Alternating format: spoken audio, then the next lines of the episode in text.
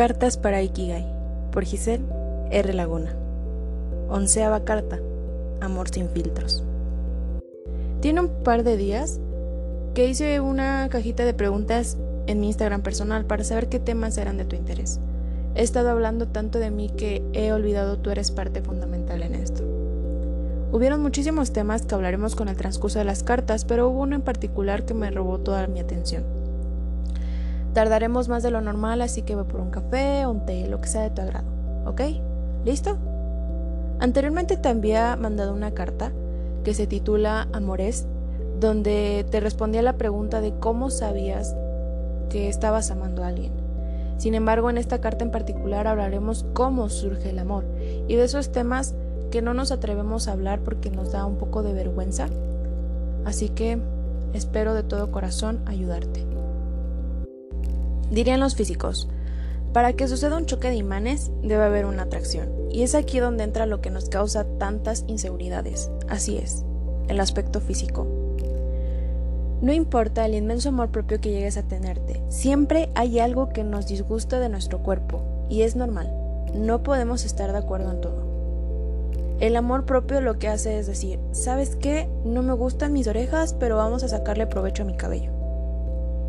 De este modo dejas de hacerte daño y evitar lo que sí está mal.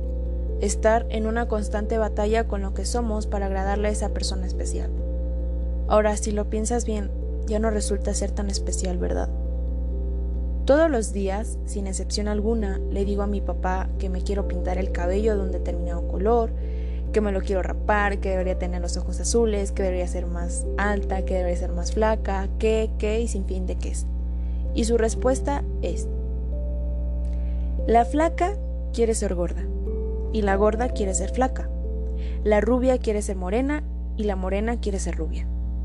La alta quiere ser chaparra y la chaparra quiere ser alta. El caso es ignorar lo bonita que eres. No importa si eres hombre o mujer, mi papá tiene razón. En las mujeres es más común oír este tipo de reproches, pero los hombres lo piensan, lo sé y no pueden expresarlo porque sería signo de masculinidad frágil. No tocaré este tema a profundidad por el momento, pero eso pasa. Cuando a nosotros nos gusta a alguien, muchas veces está influida esa decisión por lo atractivo atractiva que es físicamente, o cierta parte de su cuerpo que nos agrada, por ejemplo los ojos. Em, el resto es historia, pero cuando sucede eso no nos enfocamos como si estuviéramos buscando el frijolito negro en el arroz pero cuando volteamos a ver el espejo no vemos más que aquello que no nos gusta de nuestro cuerpo y creemos que la persona verá lo mismo. La, ley de atracción dice, como tú te ves, te verán. Y si muestras inseguridad ante algo, obvio esa persona lo va a ver del mismo modo que tú. Ahora, si todo sale bien, o en otras palabras, una relación estable, tenemos la idea que una manera de expresar el amor hacia esa persona es permitir la llegada de la inseguridad más grande. Sí, en el aspecto sexual. Porque esa persona ve tu cuerpo tal cual es y bueno, qué miedo, ¿no? Em, en esta parte comienzas a cuestionarte el tamaño, la firmeza de ciertas partes de tu cuerpo. Hay varios memes sobre apaga la luz y sabes eh, específicamente a qué me refiero. Leyendo los comentarios hablan sobre que no da risa una inseguridad, pero cariño. Si realmente es amor no debes sentirte abrumado, abrumada por lo que esa persona piense de tu cuerpo. Estará más preocupado, preocupada porque pasen un buen momento que por juzgar tus estrías, las partes oscuras como tus axilas, las cicatrices, los vellitos, el acné, las lonjas. En la última carta te hablé sobre idealizar, así que tampoco confundas eso con amor. El amor es aceptar y si no te sientes cómoda, cómoda con tener sexo, tienes que contar con la plena confianza de decírselo. Al final, el lenguaje del amor es universal. Hay mil maneras, de expresar lo que sienten. Yo tengo acné hormonal. Primero es una inseguridad muy grande porque lo primero que mira alguien es tu rostro y más en tiempo de pandemia. Así que me escondía porque ya sabes, ideas locas, pero luego pensé que quien realmente me ama no se enfoca en eso. Sonará muy estúpido, pero ¿tu mascota se aleja de ti por eso físico que te causa inseguridad? No tienes que cambiar nada para la aceptación de alguien. En los ojos correctos seremos arte, créeme. El siguiente aspecto para comenzar a amar a alguien es lo intelectual. No sé si referirme así, pero seguro estarás pensando, ah, ¿te refieres si no soy lo suficientemente inteligente? Pero no, no me refiero a eso. Te tiemblan las piernas cuando pienses en el grado de estudios si los tiene o los que aspira a tener según sea el caso. Tal vez tú solo quieres una licenciatura y esa persona ya está, está planeando un doctorado. Esto también aplica en el trabajo. No sé tu edad exacta, pero a veces me das la impresión de tener edad arriba de los 25. El amor nunca es competencia. El amor va de alegrarse por el otro, así que tampoco metas la pata. He escuchado de historias eh, donde piden un trabajo al que no le entienden para que su pareja sienta orgullo al decirlo. O hay quien paga un doctorado para dársela de intelectual cuando lo único que saca son dolores de cabeza. Lo que sea que quieras, defiéndelo con la cara en alto. Quien te ama estará a tu lado, sosteniendo tu mano con una sonrisa. Aunque si quieres enfocarte en la inteligencia, todos somos lo suficientemente tontos, y más cuando amamos a alguien. Olvidamos que la raíz cuadrada de 3 es 9, así que tampoco hagas caso a cosas que no te apetecen. Pero ojo, mucho ojo, el amor va de aprender cosas que no sabías que te gustaban. Por ejemplo, tal vez no te guste leer, pero probablemente esa persona esté al lado tuyo hasta que encuentres tu lectura ideal. Y tú puedes mostrarle tus documentales favoritos sin temor a ser juzgado. Eso es el amor no leer libros de Wattpad para tener una conversación con esa persona porque si le hablas de documentales de dinosaurios probablemente te ignore. Creo que ya te estoy haciendo pensar mucho, ¿verdad? Y todavía no vamos ni a la mitad. a continuación tenemos los traumas, que diga las emociones. Somos un remolino, ¿no crees? Nos da tanta pena llorar porque cuando lo hacemos se nos salen los mocos como si esa persona cuando llora no pareciera que está como gesto de haciéndolo del baño. Esto va mucho de las personas que llegaron antes de esa persona especial. No es comparación, son recuerdos que terminan por afectar el presente. Ni tampoco es que extrañes a tu ex o a tu casi algo. O puede que sí. Y en esa instancia debes cuestionarte si está bien hacerle perder el tiempo a alguien que no tiene nada que ver. Sin embargo, si se trata de lo primero, sabes con exactitud que no todas las personas son iguales, y hay puntos de partida donde descubres la diferencia. ¿Por qué hice esta aclaración? Tal vez no externes exactamente lo que pasa por tu cabeza porque un ex te dijo que tus emociones no eran importantes. Tal vez no te atrevas a decir tus miedos porque un ex te dijo que eran miedos estúpidos. Tal vez cuando te enojas reprimes tus emociones porque tú casi algo te dijo que eras como una bomba que explotaba y jodía todo.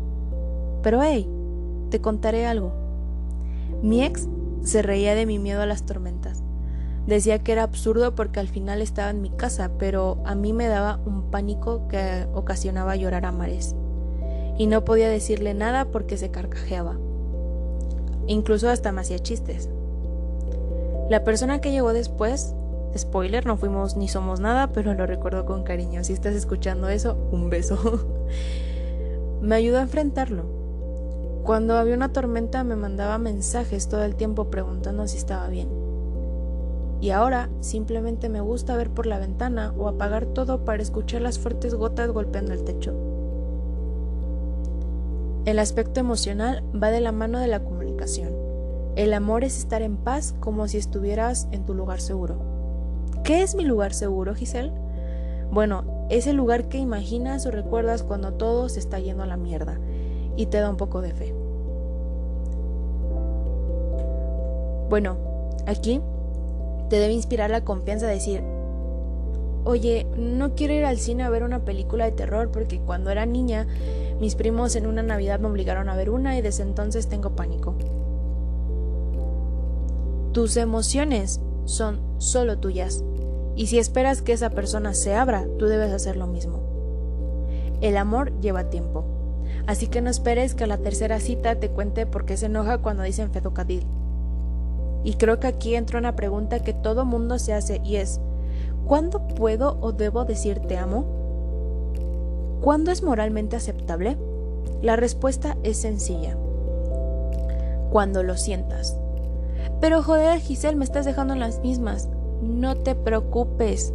Simplemente sabes y esta carta es para darte una guía. Bien, otro punto que causa mucho conflicto y es del que menos se habla, lo económico. Hace tiempo me quejaba con un amigo diciéndole que estaría con madre tener novio y esa misma madre te la tienes que partir. Estamos en el siglo XXI y los roles en una relación han cambiado. Ambos pueden invitar a salir y es lógico que comiencen a preocuparse por este aspecto. Le decía, no, ahorita no tengo tiempo ni dinero para un novio. Y me decía, ¿dinero? Joder, claro que sí. El lenguaje del amor incluye lo material. Así que si llegas a una relación, debes contemplar el precio de algún detalle, el precio de una comida, entre otras cosas. Habrá quien me diga que no es necesario, que hay de otros tipos de detalles. Obvio, es mentira, no mientas para convivir. Las mismas personas que dijeron eso son las que se quejan tres años después porque el güey no las llevó o los llevó a un restaurante. El amor es tener esa seguridad de que puedes decirle, oye, ¿puedes invitar tú? No me alcanzó esta semana. O ¿te apetecen? apetecen. ¿Apetecen unos tacos de la esquina? No es pedir prestado para llevarlo o llevarla a un restaurante lujoso. Es saber que un día podrán hacerlo y habrá otros, mis favoritos, donde solo alcancen para unos chetos en la banqueta y está bien. Muchas veces nos privamos de salir con alguien por esto, pero no somos un número. Y le mencionaba mi amigo sobre el tiempo, porque tendemos, o bueno, las personas muy organizadas como yo, tendemos a ver a esa persona como un pendiente en la agenda. Lo dejamos de manera muy superficial, sin involucrar desde ese momento los sentimientos. Amar a alguien lleva su tiempo, porque tienes que aprender cómo funciona el lenguaje del amor. El último punto, y no menos importante, ya para terminar. Mamá decía que había dos temas que nunca debías tocar sobre la mesa, religión y política. Calma, no hablaremos de eso. Es más bien lo espiritual. No confundamos religión con lo espiritual. Religión es practicar una doctrina donde te bautizan y en este punto es importante a veces porque nosotros nos aferramos a nuestras creencias y muchas relaciones terminan precisamente por esto, por la diferencia de religiones.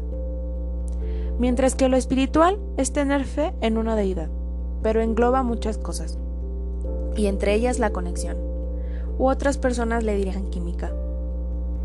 Puedes tener manejado los puntos anteriores como una checklist, pero madre mía, tener este punto es ser millonario de por vida.